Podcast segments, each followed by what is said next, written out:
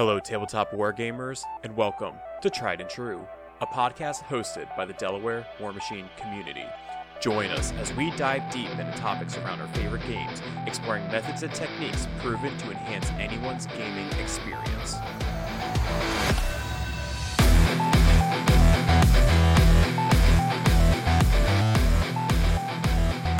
Hello, everybody, and welcome to the 13th episode of Tried and True. I am your host, Paul. I'm Dan. I'm Andy. And I'm Erica. On this special bonus episode, we are going to be talking about Mark IV, and we are joined by Craig and Brandon from Warjack. Say hi, guys. Hey, everybody. Hey, what's up? What we wanted to do is uh, have them on. We actually had Dan and Erica on Warjack's episode 40 a couple weeks back, and we wanted to return the favor and talk about Mark IV. Woo. Yeah, I know, right? It was like super exciting. What we wanted to do is, uh, you know, go ahead and thank Gonzo from More Than Dice for giving us an additional platform to be able to go share the good news. Uh, f- if you want to follow us on YouTube, you know, subscribe and like to all the good videos, see the bat reps. And uh, speaking of subscribers on YouTube, we actually just hit uh, our, our 500 subscriber goal uh, just this past weekend. Congrats. Thank you so much. Thank you. Yeah, it was like super exciting news. So uh, the Frozen Forge raffle has already been uh, started. We've already reached out to the winners who ended up getting it. Uh, so just check out the comments. Some of our winners ended up not having their emails in there. So you know, just make sure to update your email. We're giving you a week per the document guidelines. And then uh, finally, we want to just thank all the patrons on Patreon for giving us their support. Now, what I wanted to do is go into the episode. Now, Craig and Brandon and Sean, you know, from Warjacks already had a great Mark IV episode. And it seems like everybody and their mother and like all these other podcasts, even people who don't play War Machine are doing their hot takes on it. So what I just wanted to do was actually just have that opportunity to, you know, us talk about Mark IV, but to kind of do a hot take version of it. Now, before we get into it, uh, Craig, I- have to say, when I listened to the episode, how did you get Malorian on there? Like, would, would you just like talking to him one day and he was just like, yeah, sure, I'll, I'll come on your episode? Like, it, it was so random. I did not even expect it to happen. Yeah, so we we've kept loosely in touch since his, you know, soft quotes entire retirement. So the morning after I think the rules dropped, he had DM'd me on Discord, just like checking in, you know, we were sharing our thoughts and I was like, Hey man, you should just come on the podcast and, and talk to us about it. And I didn't think he would say yeah. And he was like, Yeah, that'd be fun. I was like, okay, cool. We'll make it like a surprise thing. So I didn't tell Brandon or Sean, and uh, we just kind of coordinated it. and He popped on. Yeah, I have to say, when you ended up saying like, or whenever he said like, "Welcome to the worst War Machine channel," I was like, "Oh my god!" Like he's here. Yeah, I mean, like I, I was not expecting it. I don't think anybody was. It, it was such a nice surprise. definitely. He's got a pretty tight intro line. Yeah. Hmm Yeah, I've I've been a fan of his stuff, and you know, every now and then I'll go ahead and like look at one of like the older videos, and you know, I it was just really cool. It was really great to uh, listen to him, and you know, I know you said about the soft retirement. I, I hope at some point he comes back. I you know, I, I definitely think the community could definitely use uh, his awesome insight, and you know, a great guy what I wanted to do on this episode, though, right? Because again, as I said, everybody has already talked about Mark IV. Well, we wanted to do a hot takes on Mark IV instead of like going through the whole document like everyone else has done. But even before doing that, I think what would be really cool is a retrospective look from like Mark One to Mark Two, and then Mark Two to Three, and Three to Four, and et cetera, and, and just like kind of like see like the major beats that ended up happening in each edition. And I think we'll actually go ahead and start with Erica. And for the sake of your sanity and ours, I'm going to be like emceeing. So, you know, certain people will talk at certain times. So, Erica, can you actually start by like talking about the history of like Mark 1 and what it was like? You know, again, like as I mentioned in uh, Swinkle's episode, right? Where like Deathjack would just like charge your caster. So, can you just provide your insight on that? Uh, sure. So I guess as the most senior player here, God, I'm old. Um, okay, so it was the early 2000s, and this um, at the time I was just getting into tabletop wargaming. Anyway, um, a bunch of guys started playing War Machine. I hopped on Hordes. I think the first Primal book came out in like 2006, 2007, around that time. Um, so started playing Circle. Mark One was an interesting time. Um, so when we talk about different iterations of the game. So I am a Mark One player. So some of the uh, more outrageous rules that we had back in the day, models had this lovely rule called Abomination. Doom Reavers had it where they scared not just your opponent but friendly units as well. So you had to be really careful where you put those those models in the game. Uh, models would flee the table. That was always fun. Uh, there was command checks. So uh, similar to Warhammer games, every time your unit hit fifty percent, you would have to make a command check based off the command of your unit. Circle units back in the day had very low command, so my units constantly fled the board, and every time you hit a new 50% threshold check, you would have to make a new command check. The death jack rule that Paul you know, hinted off to at the start, if you did not uh, allocate a focus to death jack, he would charge your warcaster and attack your warcaster until you put focus on it. So a common um, tool was to uh, mess with Death Jack in a way where he couldn't accumulate focus, and now you have a heavy Jack that's trying to kill your own caster. So to be completely transparent, I really didn't play a whole lot in Mark II, so I'm coming as a Mark One, missed most of two, coming to three, and I have to say that each time this game has gone through a transition, I feel like it's been positive. So some of those crazy rules that were in the game, like people running their Doom Reavers, you know, feeding with Vlad 2 and running the Doom Reavers like 20 inches across the table to scare your opponent's army off the board, like that stuff isn't in the game anymore, which is a big plus. Yeah, I just and again, um, War Machine isn't the only tabletop game that I play. So AOS right now, right there in their 3.0, and out of the previous editions that have come out, the game has gotten better. So I'd like to. I'm going into Mark IV very optimistic, and uh, one of the big things I'm most excited for personally is being able to kind of do this soft reset on the field for all of our players, both our veteran and our new players, kind of starting over without having to jump on a brand new IP. So I'm super excited about about that. Yeah, I think that'll help bring our community more together rather than be a polarizing uh, thing. Yeah. Hey, Dan, do you mind if you can go ahead and explain your experience of Mark II? Because I think you played Mark II the longest, and then Craig and Brandon, I know you you joined in right at the tail end of it. So if you don't mind, sure. Yeah, absolutely. So, uh, Eric, I wouldn't say that going to Mark II got rid of Doom Reavers running at you and making your units panic. In fact, it it kind of gave gave the uh, game one of the most iconic lists it ever had. You know, Khador had uh, they introduced uh, things called theme forces in Mark II, and almost nobody played them. But every once in a while, you'd find one that was really the cream of the crop. And you know, being able to put an unlimited amount of Doom Reavers on the field and you know doubled and tripled down on those command checks could really punish certain armies. And uh, mostly the game didn't get too much of an overhaul from mark 1 to mark 2 but they did fix a lot of some uh, uh, what were seen as uh, you know really punishing or kind of game breaking mechanics. And you saw changes like uh, Sorscha could only wind rush once per turn instead of an unlimited times per turn and be anywhere on the board. So i think they were reining the game back into a more uh, reliable aesthetic in in terms of the rules. Like you could expect certain certain things, and you could count on certain things a little bit more, and there wasn't you know some crazy stuff.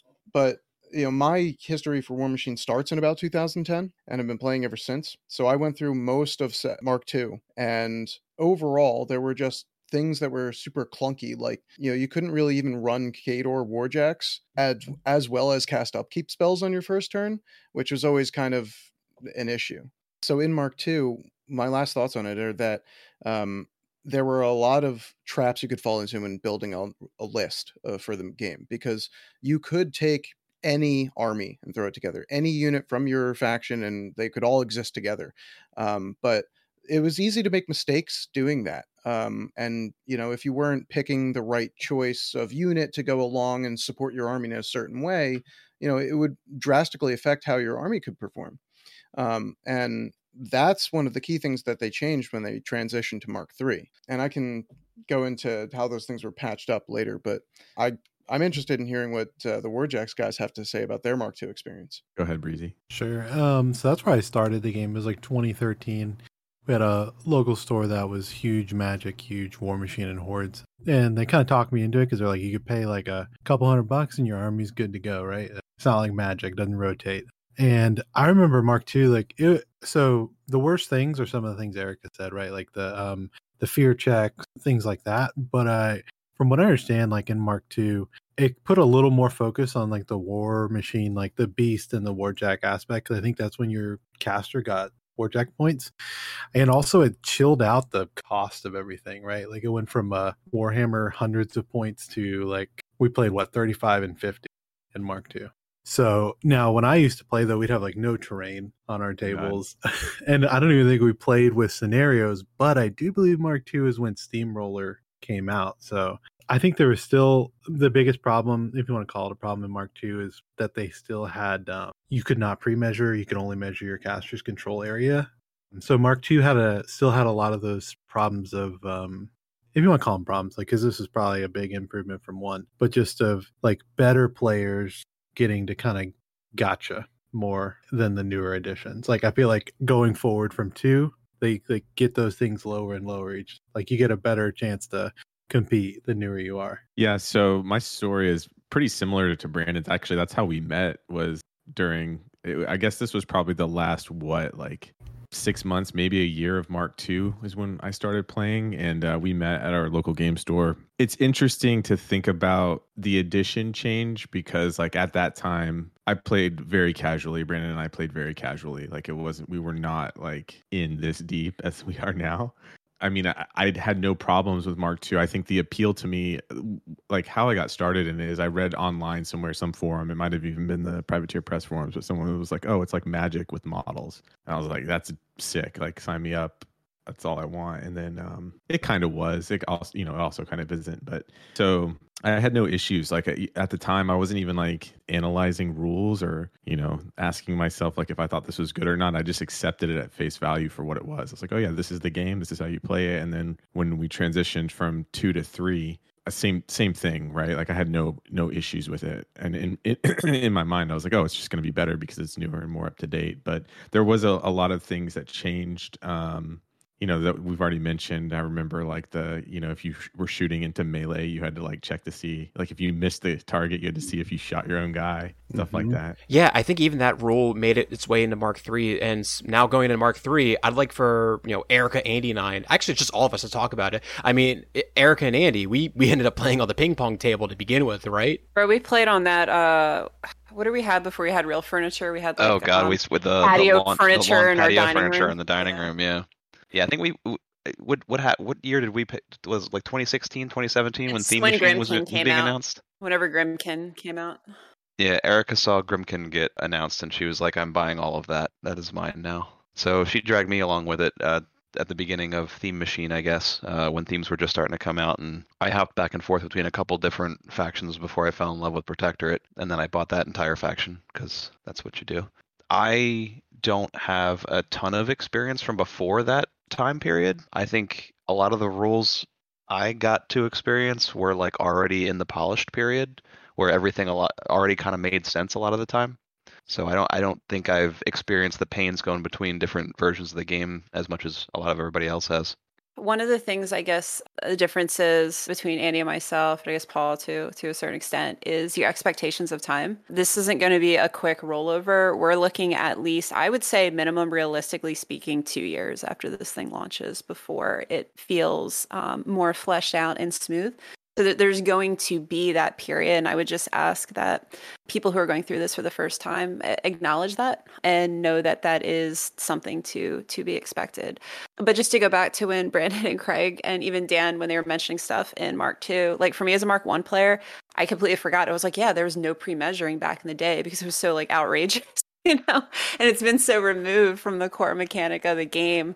Um, so moving forward, that's kind of you know where my head is in the game with all of this where it's eventually we may be having this conversation again six eight years down the line and we're going to have some big you know epiphany change in mark 4 that 3 has and it's like oh yeah yeah for real that game did have that back in the day and I'd like to go ahead and put my own two piece in on this. Yeah, that's when I started to play, and you know, I played for a while to get to the level that I at least felt competent enough as, as the player that I am right now. But, you know, there's a lot of things that I had to learn and discipline myself in order to quote unquote get good at Mark 3.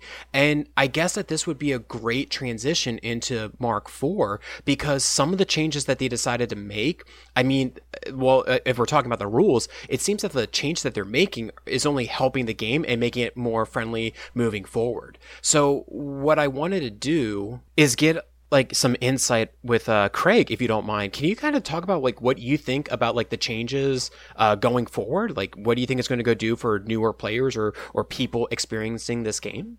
Yeah, I think. Uh, I mean, we'll get into it, I reckon, but there's definitely a lot of things that are like you see them and you're like, "Yep, that makes total sense. I'm here for it." You know, I I think there's already like big big things that have been improved upon greatly. Yeah, for sure. So it's funny because I went from just not knowing how I was going to feel about it a few days ago to like I would say a spicy take of like I think for just from the excitement I have for it, I have like I have the thought that it's going to be better. Um and we just have to play the games and get used to it. And then what about your metas down there? Like, how was the reception at your stores? Because we can go into it. We can talk about the receptions in our area, you know, Delaware, Pennsylvania, Maryland, I guess even in New Jersey as well. Hey, really quick before we uh, talk about our metas, uh, congratulations to Warjacks. You guys just hosted your first steamroller not too long ago. Oh yeah, congrats! Um, Yeah. and that looked, Nice, uh, your yeah. pictures were awesome. Thank you for sharing that, and I'm so glad that your first event was successful. So, congrats! Yeah, thanks. We we we copied your homework and it worked. So thanks. That's sweet. why we did it. Yeah. So successful, so successful we could not even play in it. Yeah. Oh, That happens a lot, honestly. Yeah, that's we we, That's how we you don't play a lot it. in ours. Yeah, when you start running steamrollers, you you quickly realize that you stop playing the game as much. Unfortunately, just how it girls. Yeah.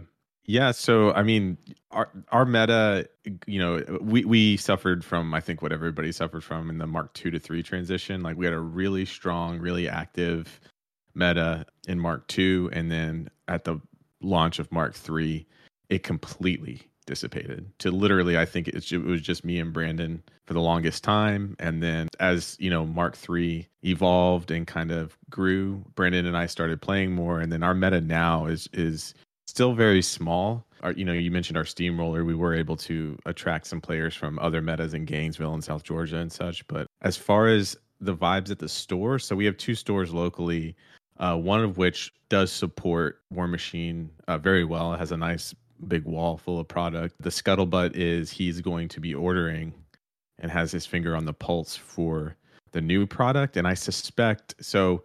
As far as players go, it's pretty much the same six or seven of us uh, and at any given we, we usually go up there on thursdays and play. It's usually just me and sean right? But there is a group of enthusiastic minis gamers that play they're just excited about minis right? So they're playing monpoc they're playing fallout they're playing like if, if it has a miniature they even buy war machine stuff they just don't play it much. So i get the feeling that once these new boxes hit the shelves i can almost guarantee you they're going to scoop it up and try it which is exciting. Yeah, I know our Delaware meta and the Pennsylvania meta are actually two very different environments. Our Delaware meta has a, a, a few last holdouts from Mark II, and but in Delaware we have we have we have the last couple guys from Ice House who are kind of still hanging around, and they're like you know they're the old heads in the meta, but the rest of them in the Delaware meta any, anyway are are sort of like me, Erica, and Paul, where we joined up in Mark Three, and we've been playing for somewhere between a year and five years or something like that. And the, I know the Pennsylvania meta. I know you. Uh, I, I know Dan. You've been you've been up there a lot more than we have, but there are a lot of guys who've been doing this a long time. Like up in up in Pennsylvania is like here there be jank. Uh, a lot of those players just love playing really weird stuff and like gotcha casters and things. So it's definitely a different feel to it. And uh, I, I had the same experience that the guys down in Florida did when Mark two to Mark three happened. The game kind of crashed in my area, so I ended up having to branch out and like with next to no one playing at my local game store, I was like going north and south to wherever I could find a game store and a tournament to play in for a while. But since those days, it's been coming roaring back as well. Yeah, and even we have a uh, revitalization down in Maryland. Uh, Ryan and Sam and their crew over there. They had a uh, Ryan was a Mark One player that came back into the game, so you know he was very excited to find out that pre-measuring was now a thing. Which he was like, "Huh, pre-measuring's a thing? What a time to be alive!" And it just it warms my heart every single time to think about that. But uh, and I think like Sam was a brawl machine only player, but uh, the guys seem to be really super excited about the changes going forward to Mark IV. So it seems like the overall, I guess, feeling or the overall mood is that there is some hesitation, or there's there's a mix of hesitation and excitement, and I think it just goes back to at least that hesitation goes back to what is it that saying of gamers hate two things: change and the way things are. Well, I would just say too, just um, I guess to mention during the meta part is for us as community leaders and if you're a community leader at your store it's really important to be positive and work with your players because this is an intimidating you know what if kind of time so it's important for like you to set the example and you know kind of all go through this together and try and avoid the uh the, the doom and gloom that Yeah, especially from the uh, especially from the perspective of people who are worried about the invalidation of their models. Like that's a big sticking point for a lot of people, and you're going to have to try and work with that with people to play the legacy games with them. Like it, you can't let that die. Yeah, take a poll of your players. If they want an unlimited tournament, run an unlimited tournament. You know, if they want prime tournaments, run prime tournaments. But you know, go with the flow of the community and try to mix it up to make sure that everyone everyone can compete and everyone can enjoy it. I actually wanted to go back to Erica's point from earlier because I 100% agree with you. As community leaders, we have a responsibility in order to, you know, I mean, we, we're the faces of our of our communities, of our metas, right? If you see the captain jump ship, what's going to happen with the rest of the sailors, right? And and and these players have really they they've they've become committed to the game, right? And you know, I, I understand that it's a bit of a scary time, right? Change is a little bit scary and, you know, it, we don't know what's going to happen. But I think an optimistic view for what's to come will only help this game and help the communities grow. And with that, I think it'd be a great time to transition into the actual article itself. Now, instead of just us, you know, going through every single point, I just want to highlight a couple of you know the specific you know major beats that were in that document that Matt Wilson posted. And I wanted to start off by saying that I like the fact that he presented these are the different options that we were thinking of and this is the reason why we went with the option that we're doing right now. It was like X you know option 1 didn't work because X was a factor. Option 2 didn't work because Y was a factor. And I just liked it because it showed transparency and it's not like us going to the Facebook message board and saying well have you tried doing this? I, I mean I really really liked the way that they presented their um, their information. Uh, and I guess at this time, uh, you know, if I can have someone from Warjacks, w- what did you think about that? Yeah, I mean, so I agree with you. Uh, it was, it, and I think that's a, been a trend for privateer press within the last maybe like six months or so. Just them being more public facing with their primecast, and then you know, just being a little bit more like letting us see behind the curtains a little bit is just really really nice. So I think I agree with you. The article was not only really well written, but like gave a lot of insight. Yeah, yes, agreed. It was we we needed it. So Yeah, I think uh, I think it could have spread out some. That was a monster it was a of an article. Yeah, I don't know about But, you, uh, but I had to go read that over like multiple sittings. That was a doozy of an article. Same. Yeah, for sure. I do think because it was so big, it feels like some, and it doesn't even feel like it's confirmed because we've been seeing like messages and stuff. But I think some people are still unclear about the structure of the formats and like what's legal, what's not, what's what to expect from releases moving forward. And it it, it does pretty clearly spell it out, but it's kind of hard to you know extract what exactly is happening from the article. Yeah, it feels like everybody at PP, their job right now is just be on a lot of social media platforms just for hours of their day. Right. Well, even in uh, Discord, right? Is the Trash Panda Discord? They have like the Ask a Privateer channel. They're like answering stuff in there all hours of the day. Yeah, but what about everybody's thoughts on like the new structures, you know, of, of moving forward? Because the, the instead of like you know factions and themes, we now have what the factions, the armies, and the cadre. I, I actually just realized uh, I found out that it's a French word. It's actually pronounced cadre. So we're butchering it over here. Just just say cadre. Speaking Okay. the Queen's English over here. you know what I mean? um so so for me factions are really i i gravitate towards an aesthetic a flavor something that i really want to see cohesive so for me i may only buy maybe one army in this and maybe two when it comes to what mark iv is because i don't feel like they're concentrating on one large cohesive faction with themes inside of it. They're kind of splitting everything off and saying this is a, its own army with its own flavor and there's going to be smaller armies with maybe the cadres that kind of mix in between them. Hey, but like, what do you think about the decision of doing it? Because I, I, I kind of like the idea that you, they can focus on an army like House Dusk and be like, okay, this is what we're working on from now. We're good and we're done. Now we can go work on the next army, uh, or I don't know, maybe even like figure out like cadre that end up or you know, yeah, the cadre that end up working for the two different armies. Uh, like, what do you think? I, I think it's like really cool. It, it provides really clear direction and, you know, keeps the scope of these armies really limited or at least very direct. I think cadres are going to be sort of pseudo mercs, and I think that's a really good idea because you're not going to be able to work on because there's going to be more armies than there probably are factions at some point. I think that this is a kind of elegant way to somewhat change back to the list building from Mark II, where you could take pretty much anything that you needed from the available models in your faction, except at this point it'll be take whatever you want in this army.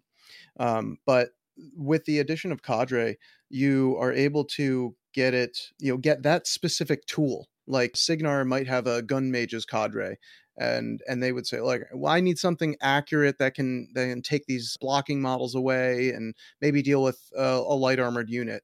I can grab them and put them in and they can slot into my army to like help adjust and fix what the army does against certain matchups and stuff. Yeah and just going off of what dan was just saying if the cadres function anything like they do in warcaster it'll be interesting because if I'm not mistaken, if you take the, the all the models in the cadre are available to your army, right? If you take all of those models in the cadre, you get a bonus. So I'm curious to see if that translates over to Mark IV. Hmm. Honestly, I think the best part of what they're doing is they're just going to prevent themselves from running into what has happened. Like they're not going to have to remove 1300 SKUs because if you want to play Storm Legion after what six months, twelve months, like they're not getting another release, right? Like they're not coming back, adding another Warjack, another caster. Like for all, maybe they do more cadres. I don't actually know if they're gonna keep adding those to the factions, but like you're done, right? So you can either grab another army if you want, or at least know that like I'm faction or I'm army complete, and I don't have to worry about power creep in my own models and yeah the only thing i guess if like the way i look at it and compare it to so we look at like gw games. So if i look at you know age of sigmar you have you know death destruction order chaos. So like for me i play skaven. So i look at you know your faction being you know chaos and then from there you have skaven skaven tide. Then you have your individual clans which would be your armies at this point. So like clan Pestilens eshin Skryre etc and then um, your cadre would be like your like your battalion so your sets you know models from a different sect or whatever it is that gets these special bonuses as long as you take them all together as like a minimum. So that's like in my head canon that's how i'm kind of looking at this new hierarchy of you know factions armies etc well let's go ahead and move on to the next point. How about the app and you know what i would love to have warjacks take the lead on this part what do you think about the app yeah. So I think for me personally, the new app is probably the most important piece of this whole announcement. And it's funny because, like, in my disc, I, I, get, you know, how if you have an iPhone, you get your notification. I get mine on, on Sunday mornings. It tells you, like, your screen time I posted this in my Discord. My my screen time is down 47% because I haven't opened War Room. Like since since the Mark IV announcement, I'm I'm just like super hyped for Mark IV.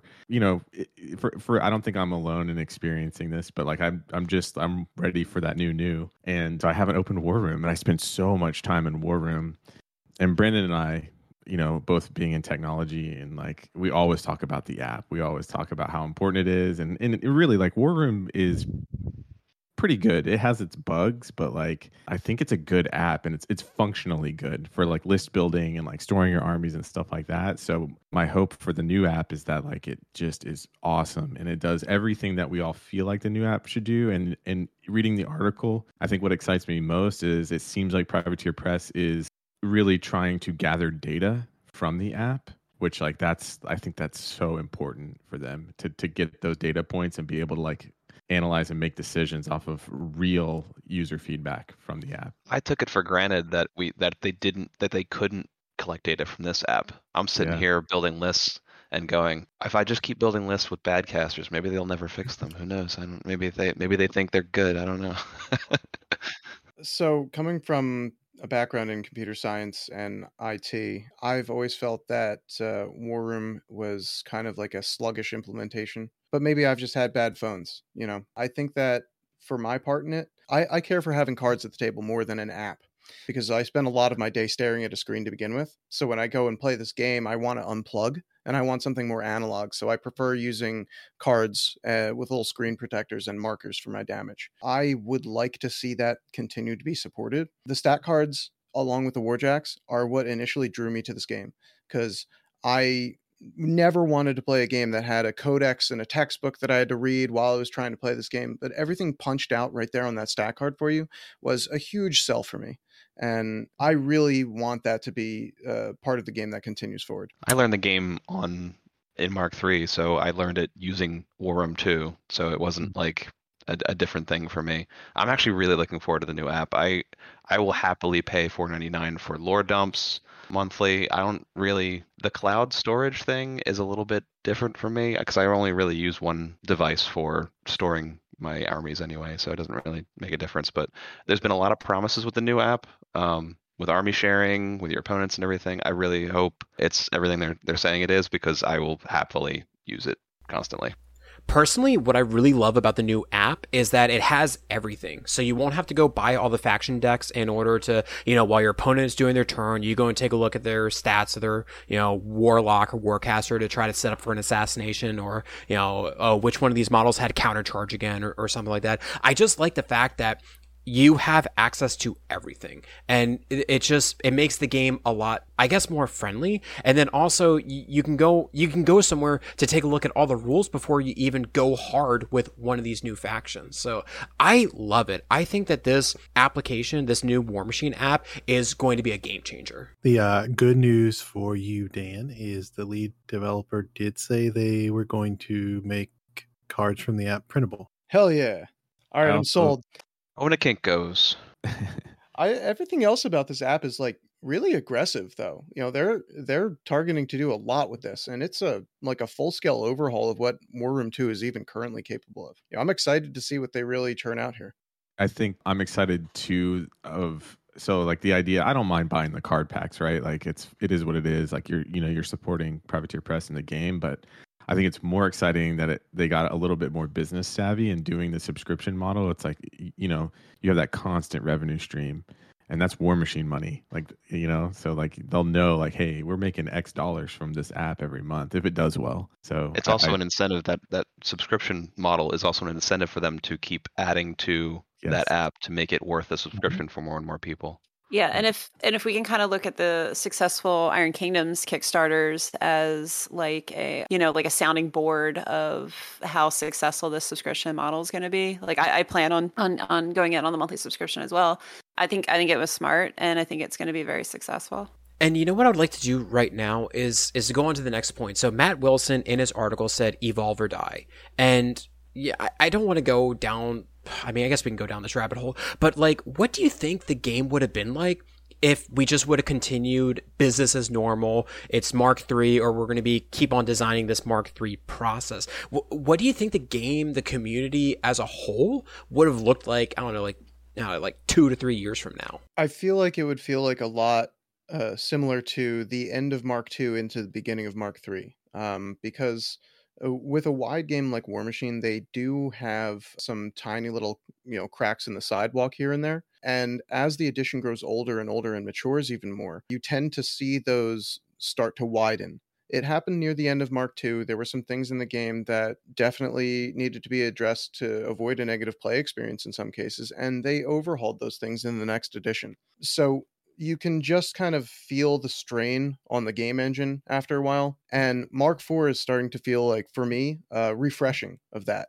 and uh, like a almost a panacea. I think from the from a revival perspective post COVID, I think Mark III has been doing really really well with an established player base. Probably not as well as it could have been with you know getting new blood into the game, but I think we all have to remember that they're not physically capable of making a lot of their old models. Like they they don't really have an option other than what they chose to do, and they explain that to us very clearly. I mean, I think uh, I think a year or two down the line from our perspective because you know we're going to all these tournaments and everything we're going to think that the game looks like it's doing great but i believe we're such a minority of what war machine players could be um like with mark 4 you're going to go back to like i who i mean we're maybe like 95% of people just go buy models at their store and go play at home on the kitchen table. We have no idea who those people are right? And they're probably the larger like revenue stream for privateer press. And I think going forward, it's going to probably just explode for them unless it doesn't work out. But I, I, think those are like the two options. I don't think there's a middle ground. The only thing that I would say with kind of, um, you know, with they're releasing the uh, like the army boxes and you're good to go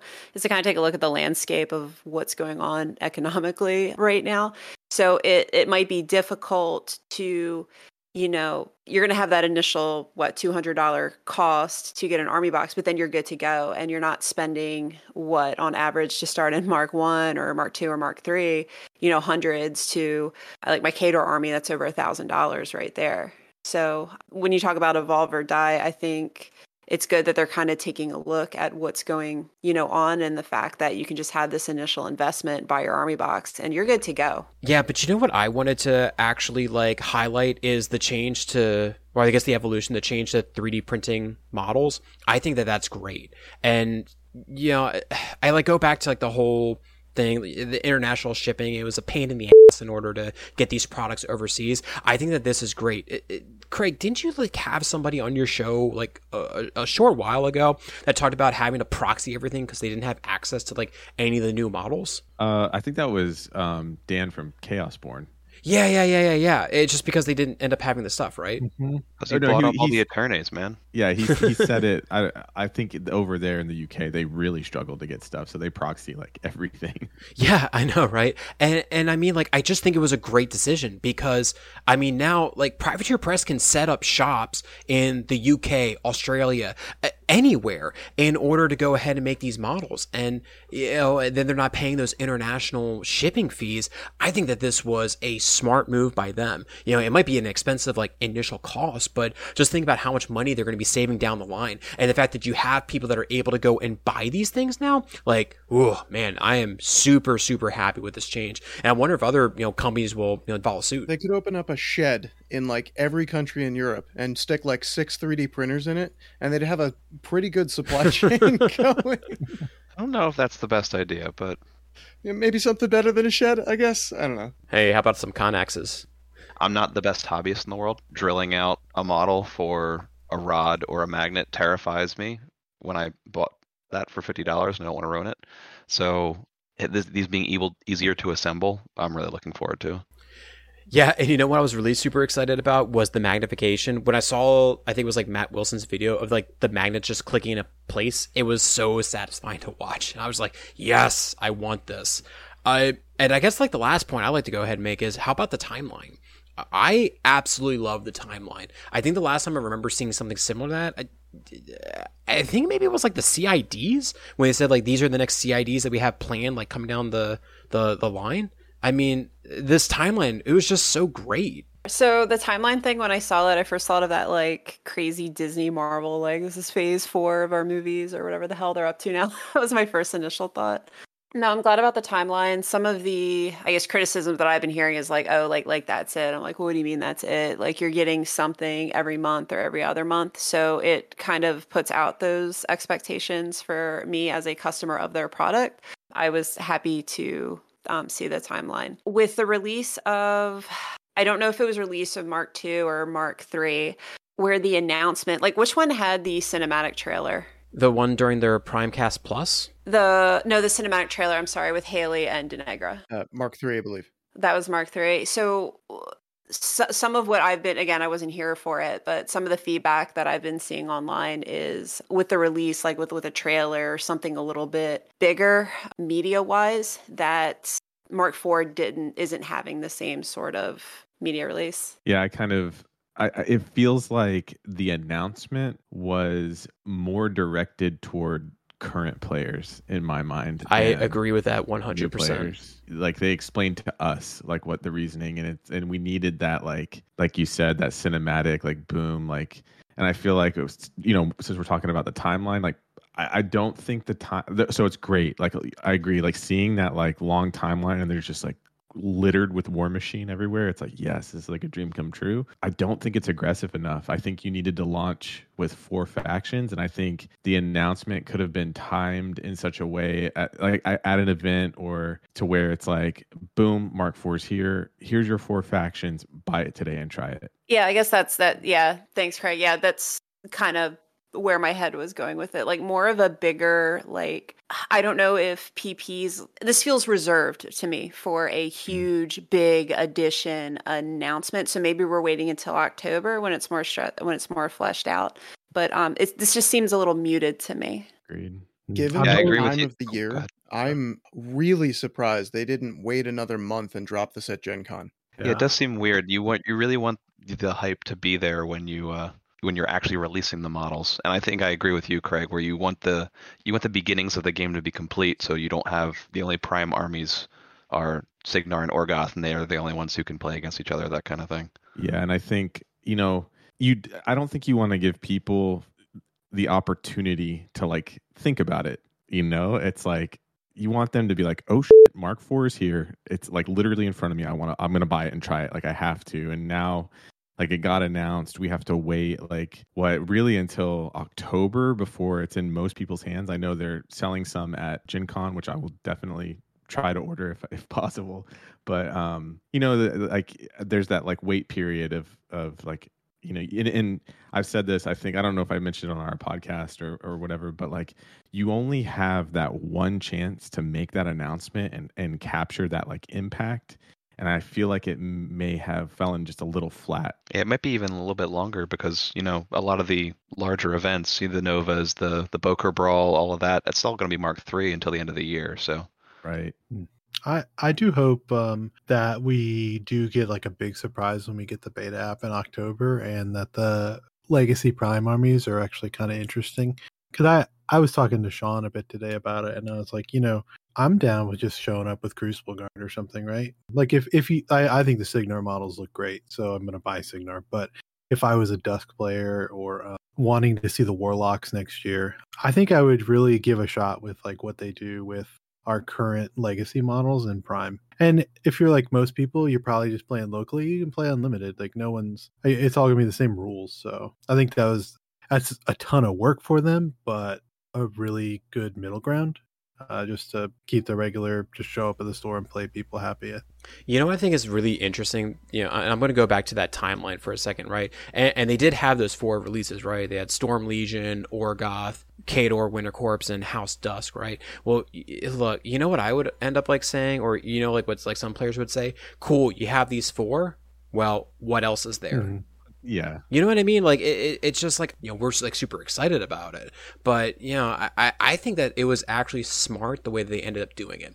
Because mm-hmm. you know like playing devil's advocate if they didn't end up meeting this deadline if it's like something similar to like you know like the the slow roller from the kickstarters and i mean like that had its own you know set of issues i, I think that this cautious approach was probably the best decision that they could have done. And then that way if this pace works out then they can start to ramp it up We'd also want to make sure that it's it's a good product that's coming out too. So we could like to go back with Paul's point. Sure, we could quick release these four factions, but let's say they're unplayable or imbalanced, and then we're just rushing to get models out on the table. I mean, that's not that's not conducive either. Yeah, and I mean, like, depending on that experience, you might end up getting people that would just wipe their hands clean. I'm like, this is Mark IV, I'm out. So yeah, going back, I think this, if it's, we can call it a cautious advance, I think it's probably the best decision that they could make. And who knows, like, what's going to be coming down the line. Yeah, I, th- I said earlier that I thought the changes to the app were aggressive, and I look at this roadmap and I see that uh, it's a bit more conservative. Uh, so what I'm seeing here is that they're just making sure that they don't miss a deadline. That what they are promising in this transparency letter is that going to be what they deliver on. And these are manageable achievements. Uh, this is a good little pizza tracker. For sure. yeah. And to your point, like they, they put it on paper, you know, like, so maybe, you know, it, they, it will like the timeline, the deadlines, you know, really can't be missed or it'll hurt a lot if they're missed. So maybe they are in a position where they feel really confident about it and so confident that they're like let's let's put this all on paper and put it out there Hey, you know what I wanted to do, and I wish I um I wish I had it. Can, can someone like like pull up the uh, the calendar real fast? Because I'm trying to remember like the dates of like the releases, and, and the last one I remember was like Dusk. I think was was April. I- i- Is someone sharing it right now? I'm sharing it. All right, cool. Thanks. Yeah, yeah, yeah. Look, look, look at it. Right. So if you go take a look from like you know April to August, there's nothing there. I'm not a soothsayer. I do not know the future, but I mean that's a lot of months for stuff to potentially be you know eventually coming out. Fair point. Yeah, and I mean, like, and I think back because I'm going to be playing Dusk. Like, if you go take a look at these other factions, you know, Cygnar, Khador, and, and Orgoth, they're getting all their boxes and bells and whistles, and you know, Dusk is only getting a starter box in April, and I have to wait like what, like another year? I, I don't think so. I, I, I, I don't know. I think that there might be some more stuff that's coming down the line. Again, it's just speculation, but I, I'm just I'm looking at what they're not showing us at this point. But uh, you know, who knows? Maybe they're going to be using that time in order to go ramp up stuff for like you know, Neo Mechanika, Riot Quest, or Iron Kingdoms, or something like that. I think that what we're going to end up seeing is that that chart is going to continue. Like you said, there's a lot of months in that gap there. And if you base it on this pattern, you know, they're coming out with one or two product releases every single month. If that continues, your uh, starter set's going to release in the start of April. You might have the next box by the end of April, or the next faction might get a starter set by the end of April. It just means they haven't necessarily committed to that on paper yet. But based on this pattern, there might just be a ton more product releases that just keep churning out. Yeah, and this goes back to the uh, to the expectations too. It's it's it's going to take a you know some time for all this stuff to get online.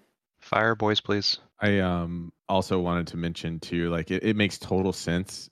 Like if looking at the timeline from a business perspective, like ramping up going into Q4, like with a new edition, just ready to rip through Christmas is like probably a really really smart move. So Mhm. So with that, I actually wanted to go and you know move on to the final part of this you know episode is to talk about the rules changes. And instead of just going through all the rules step by step by step, uh, Andy and I ended up playing one of those uh, beta tests that uh, that that Privateer Press you know released the rules for, and I just wanted to highlight you know the things that I thought were great, the the things that you know, seemed a little bit rough, and and you know I know Craig, you said that you didn't get a game in, but feel free to chime in uh, whenever you'd like to, and Brandon too.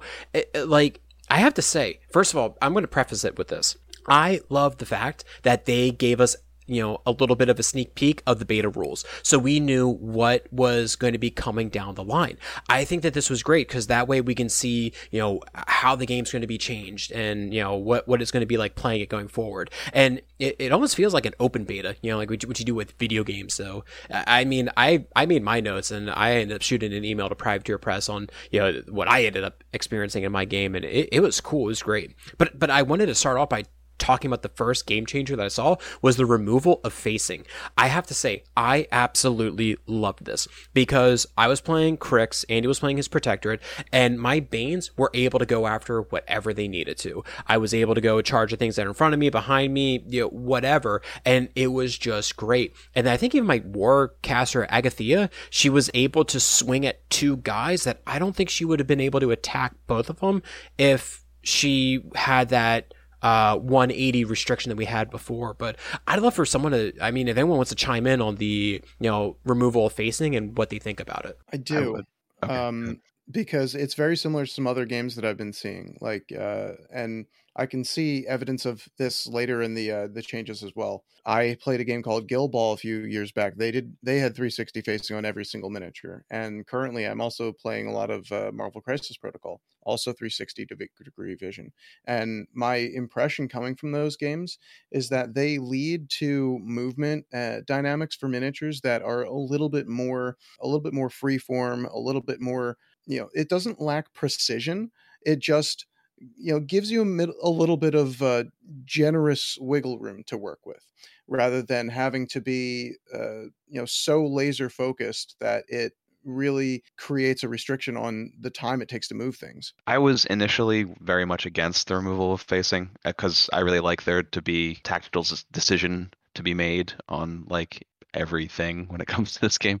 Like say somebody's ambushing, do you turn your models to the side of the board in anticipation of that and show your back to your opponent? Those kind of decisions are re- were really important to me.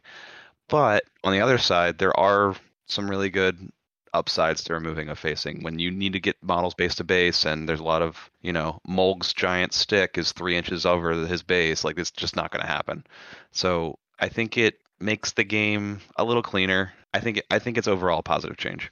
I'm I'm right there with you. I my thoughts were I, I, when I saw this, I was like, I hate this. Like I, I love facing, I love arcs, and Brandon and Sean kind of talked me off that ledge. And I, I, you know, I haven't played it yet, but um, I I agree. Like I think it's it's it's it makes sense, right? It modernizes things, it cleans things up, and it lines up with what feels like their overall vision, which is just to like make things cleaner and faster and yeah, hey Andy. Um, how about whenever we uh, play our games and you know I, I power attack headbutt and I always decide to face the model that I'm headbutting. Yeah, you figured it out. Just face. I'm bad at face, that. face know, my so table hard. edge, man. Just face my table edge. You don't have to face backwards all the time. No, I must look at this model that I'm headbutting. So one thing that uh, when I was observing, so I was filming the game that Paul and Andy were playing, is to kind of go back. I think it was Lauren's interview. Remember when she was talking about uh, was a Dynasty Tactics, where you have like the um you, you, the video game, you know that that goes, and then it, it zooms into combat. Big hack and slash battles. um so my head kind of goes with that especially when it comes to troop movement like oh my troopers teleported. And the way i'm looking at it right now is instead of looking at my models as individual troopers or men moving on the field is it is a unit in combat like and i'm looking at it at a more strategic organizational level not right there on the battlefield if that makes sense. Yeah, to me it feels a bit video gamey, but Yes. like you have this group of guys, and like in Advance Wars, all the tanks become one tank when it goes to the cutscene, and Mhm, like they all clump up together, and then they walk one line down towards where they're going, and they unpack when they get there. But it's Yeah. novel and uh, kind of exciting. Yeah, and that's and that's kind of helping with uh, my headspace wrapping around it. Where before, you know, Mark Three, it's so you know each model, each character is its own like thing right there in the battlefield. Now, here's me as a commander taking a step back and looking at it at a more strategic, higher echelon. Abstracted a bit, yeah. Yeah, Yeah, that's this one's my point. big sticking point. Go ahead, Craig. No, I was just gonna say, Erica, you just saying that, like, it kind of made me view it through a different lens. It's like, because my question was like, why, why, why only units get to do this? And and to your point, it was kind of like, well, units are like really the only models in the game that are a unit. Like everything else is like a solo, right? Or a, you know, a, you know, whatever. So it make it kind of makes sense that units are unique now and operate a little differently. Craig's right. Everything used to be an individual object or person, and now you have that maintained with the you know solos, jacks, casters, or commanders now. But units do have a completely different dynamic now, and that's cool. Yeah, just from our our one playtest game so far, it's this is the biggest sticking point for me. Where it, this being a war game, it I really want everything to be an object, a physical thing on the battlefield. So this is a little bit more streamlined than I would be used to for this kind of game. It almost feels board gamey, but maybe that's the intention is to simplify it in that way. Yeah, but we have to talk about the elephant in the room, which was during our game. And Andy, uh, you can go ahead and take the lead on this one with your, you know, exemplar errants that were, what was it, like 18 inches away from each other? Oh God, Yeah, right. I have I just take this. a picture. Yeah, I have posted this everywhere. I don't know whether you guys heard about this, but I posted this everywhere to try to find someone who could say who says this is not legal. So my errants would sacrifice movement and stand still. They're all two inches away from each other. They now they they get Serenia's battle plan repo. They repo three. The following turn, they sack movement to aim and do not teleport two inches to any individual model, and then repo an additional three all away from each other again. I do this for three turns, and now I have a single unit with no command cohesion because there isn't anymore, and now they're all 12 inches from each other, and his Banes can only attack one at a time. It was the uh, expanding universe of of errants. Essentially, yeah. Yeah, and and I have to say, like I, like uh, being on the receiving end of it, I don't think that this was right because when the errants got so far away from each other because of how my banes operated, they were only able to attack one errant at a time, and it just was not effective in order to go do that unit versus unit fighting. So I, I, I don't think I think this is something that might have been missed. I, I don't know. It, it it didn't feel right. I totally agree. I don't think that should be legal, which is why I'm, I was trying really hard to find someone that had read it differently. we do have to keep in mind that what they posted was a beta document. So there's no expectation here that that is going to be the rules in the final position that they exist in. This so, is probably like exactly what they're looking for, right? In doing Mhm. that. Uh, I don't know that they're really actually doing a like public beta test. I don't know that they're really recording feedback on games at this time. I think they already have those changes made, but like that document's at the printer. This is the one they had 6 months ago that you know they're basically this is the thing that looks like a pdf everything else is just going to be you know files on some back system that we haven't you know spe- checked for spelling errors yet even. So that's not ready for public vision but you know they can give us the one they had a couple weeks ago um, you know i expect i expect changes. I would just say from with beta testing again uh, to dan's point this might have been an older document. Maybe something got left out in the version that was released as well. You know i would say for people who are out there that are beta testing this stuff take pictures of stuff that's like you know weird that you're questioning and then add that um, supporting documentation to your inquiries to privateer press or re um what do you call it boot up a war table and take screenshots of that like hey this is what happened in my game is this correct or this is something that i found you know just to help this process Yeah, I agree. But was there like anything else that you think was bad? I, I mean, I'll say this: the endless repoing was jarring. Like I that that was just ridiculous. But I mean, was there anything else like Erica or Dan? Did you notice that was weird? So, um, big thank you to Dan and his Swathward Freds for hooking us up with some 3D terrain. So, one thing we really wanted to highlight in our bat rep, so our this beta game will be on a tried and true battle report sometime very soon. Um, is we wanted to feature 3D terrain and the type of terrain we had. We had uh, ladders, stairs, we had two elevated obstructions that you could get on, and a catwalk. So, a couple things that were to note. One, a lot of people, or Paul and Andy, were very hesitant to use elevated terrain because it's something that we're not used to using. So, as I was filming their game, I saw them, you know, I don't know, purposely, but avoiding using the stairs or the ladder to get up. It wasn't until I think like turn three where I'm like, Paul, run your gun mage up there so we can put it on the camera. The other issue that we came uh, across for the very first time was model volume. So Andy had a heavy jack and we had this catwalk. Well, hey, can this warjack walk under this catwalk or is he too tall? And it ended up when we measured the height of the um, the catwalk to the jack. Yeah, sure enough, the jack wouldn't be able to fit under there based off of the new rules in this beta document. So as someone that's that's watching this beta game as well as you know making notes and trying to implement all this new stuff, it brought up some very interesting uh, questions. So my biggest concern is one: Are we going to keep seeing the rehashing of a lot of Mark III terrain because people just don't want to deal with 3D terrain, or is Privateer Press going to somehow incentivize their players to start playing with you know new dynamic elevated terrain? So I was just gonna say in Mark II, this was very much also a thing, and people just don't play with it. They just add some hills, and I believe that's the extent of what, at least from when we played, I believe. Uh, I I definitely never played with like cool builds. Yeah, I think in and War things Machine like that. specifically, you need there needs to be a reason to use it, and I don't think there's a big enough advantage for sacrificing movement to climb up a ladder to be at a higher vantage point where you can still get picked off relatively I'm gonna easily. put a flag on it next time. That's what I'm gonna do. Like I oh think if you you God, put, please Oh, don't. there you yeah, go. like put a Yeah. flag on it. Yeah, like Like, force it's- them there.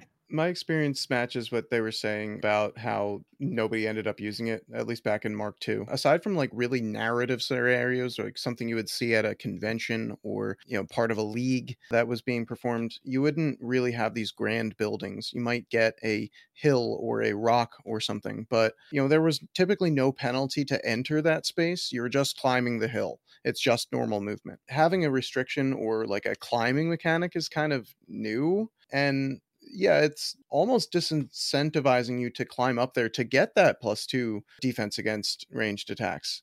And yeah, I know that there are going to be some hobbyists out there that are going to cringe at elevated terrain because they're going to accidentally knock a miniature off and its paint job is going to get scratched. So that is a concern for a lot of the community too. And it'll take a power 12 too. Insult to injury. Oh God. Yeah, I was just gonna say, well, two things. One is like, I, so part of me thinks this rule isn't for us. You know, I think this is in place so that new players, like two friends, buy the battle box for the first time. They get it on the table. They're using some like 40k terrain or something. Like, oh yeah, I can get up here. Like they're we're opening that door for that like level, you know, more scenario or narrative play. And then 100%, I you will. uh I had my heavy war jacket. We were playing Warcaster on a on a piece of elevated terrain and it's the one i forget what it's called but it's got all like the spiky fans hanging off and i totally shattered it like it fell off and broke it I, I do wonder if you know because these are the new 3d printed resin i and and if you go take a look at the assembly of them right it was like the legs and then the arms are magnetic and the head is magnetic i just wonder if these things if they're just less likely to break, right? Like magnets will, you know, fall off and stuff, and you know, it's just there's less things you have to go put together. I don't know. I, you know, it's. Right. I, I think it might actually end up being good. I'm not putting my warjacks on catwalk. Oh, okay. I miss. I I'm gonna put flags up there. All right, whatever. One thing that I was wondering, I I uh, couldn't find anything that kind of restricted a miniature from being able to move underneath the volume of another miniature due to elevation. Like if your warjack could get under that catwalk and there was something standing on top of it, you know, w- what happens in that uh, sort of scenario? You know, Mm. there's the bases o- start to overlap. Um, you know, they're now within zero inches of each other. Um, you know, They count as base to base. yeah and there's all sorts of other things that might come up just because they're you know kind of on top of each other in a 2d space but not really in a 3d space so uh, that's going to lead to some interesting uh, interactions perhaps and the other one that i was wondering about is that you know there's there's this like restriction on where units are placed at the end of their movement right and there's an, a restriction on climbing onto these elevated surfaces but what if your moving unit leader parks his butt next to the side of this building? Can I place a grunt on top of the building? He just teleports up there? I don't think that's how that works. I, I think there's actually like a ruling that they have to be within two inches or they just get destroyed. I think. yeah, because you have to. Yeah, you have to count your but like the horizontal inches that it would take for that model to go up the steps. Let's Wow. go. Let's go. Let's go somewhere positive. Does anyone hate command cards? I love command cards. Love cards. command cards. I huge, huge thumbs up for me. Why do you think that they work so well? Marvel Crisis Protocol has these. They're fantastic. Mhm. Right, right, right. But I mean, like, why? Why do you think that they work so well? I mean, it, this it seems like a novel idea, but why do you think that that they worked out? I, I, I'll just say this: like, I, I I love the fact that during that list building, and then it's like, okay, I have to go figure out like what little tiny benefits I need for a turn, and and going up against uh, Andy, I think they were the errants, right? They're the ones that have the um the the crossbows, right? Well, my Banes don't have stealth. Well, being able to give them stealth for a turn or then giving them cover, it was just enough in order to make sure that these models were able to be delivered safely. And and I just thought that that was an incredible idea. In Yeah, Mark feels- II, Bane's had stealth. They don't need stealth. Come on. they don't need that. Like one one turn a game is the perfect solution, right? Yeah. and you can do that on any one of your things so it really helps like ever so slightly patch up some of your worst matchups probably and Mhm. and i think it's going to this and like warjack customization and racks as we're going to talk about probably are the things that are going to cut down on that rock paper scissorsy feeling that this game can sometimes have at a tournament play level. You know i like my list a counters your list a but your list a counters my list b like oh god what's happening? You can you can shore up those weaknesses at the last minute right when you see what you're about to fight and i think it's an excellent way to get everything on the level yeah, especially when list building seems to be like it's going to be a little bit more limited when it comes to the size of the armies you're going to have available. Like for me, playing the exemplar theme, exemplars are allergic to anything that shoots ever at all. So I'm taking that cover card and the stealth card and giving that to two units on the way in. And that really helps just get the models where they need to go and kind of makes the list work where in Mark 3 it definitely wouldn't have worked. I love them. I have. I Yeah. take no issue with the command cards. I think I agree with everything that was said. It was they're Yep. it, it is awesome. yeah And, and then let's actually go ahead and talk about the um the the rack spells because I, to Dan's point earlier, I think that they're just another layer that can help. Was it like band aid shore up some of the uh, weaknesses in your list? Like I, I don't know, like I'm going up against more heavies, so I'm gonna need more of a beat stick as opposed to uh, a gun guy or or I'll change from that one slug gun to the other gun that's got like rate of fire D3. You know, like I need to kill an extra couple dudes this game. Yeah, but uh, actually earlier, Erica and I were talking off to the side. She brought up a really funny point. you should actually uh, share that. Oh yeah. So did you guys see the picture of? I think it was the guy putting together the Cygnar jack, the light jack, and the heavy jack. The picture. Okay, that gave everyone else anxiety because I'm like, okay, how am I going to transport, store, and organize like all these accessories? it reminds me of like Dollhouse a little bit. It's gonna be a And lot those of loose heads- pieces. Yeah. Those heads are so small. It's definitely. I'm not going to change my head out, so don't like question me on it. You got to use the Malibu Barbie head. But yeah, so that was I think it's great that you can customize. I think that's like super 10 out of 10. I'm really happy for it. I'm just thinking about, oh god, that's going to suck to transport, and not lose and keep it all square.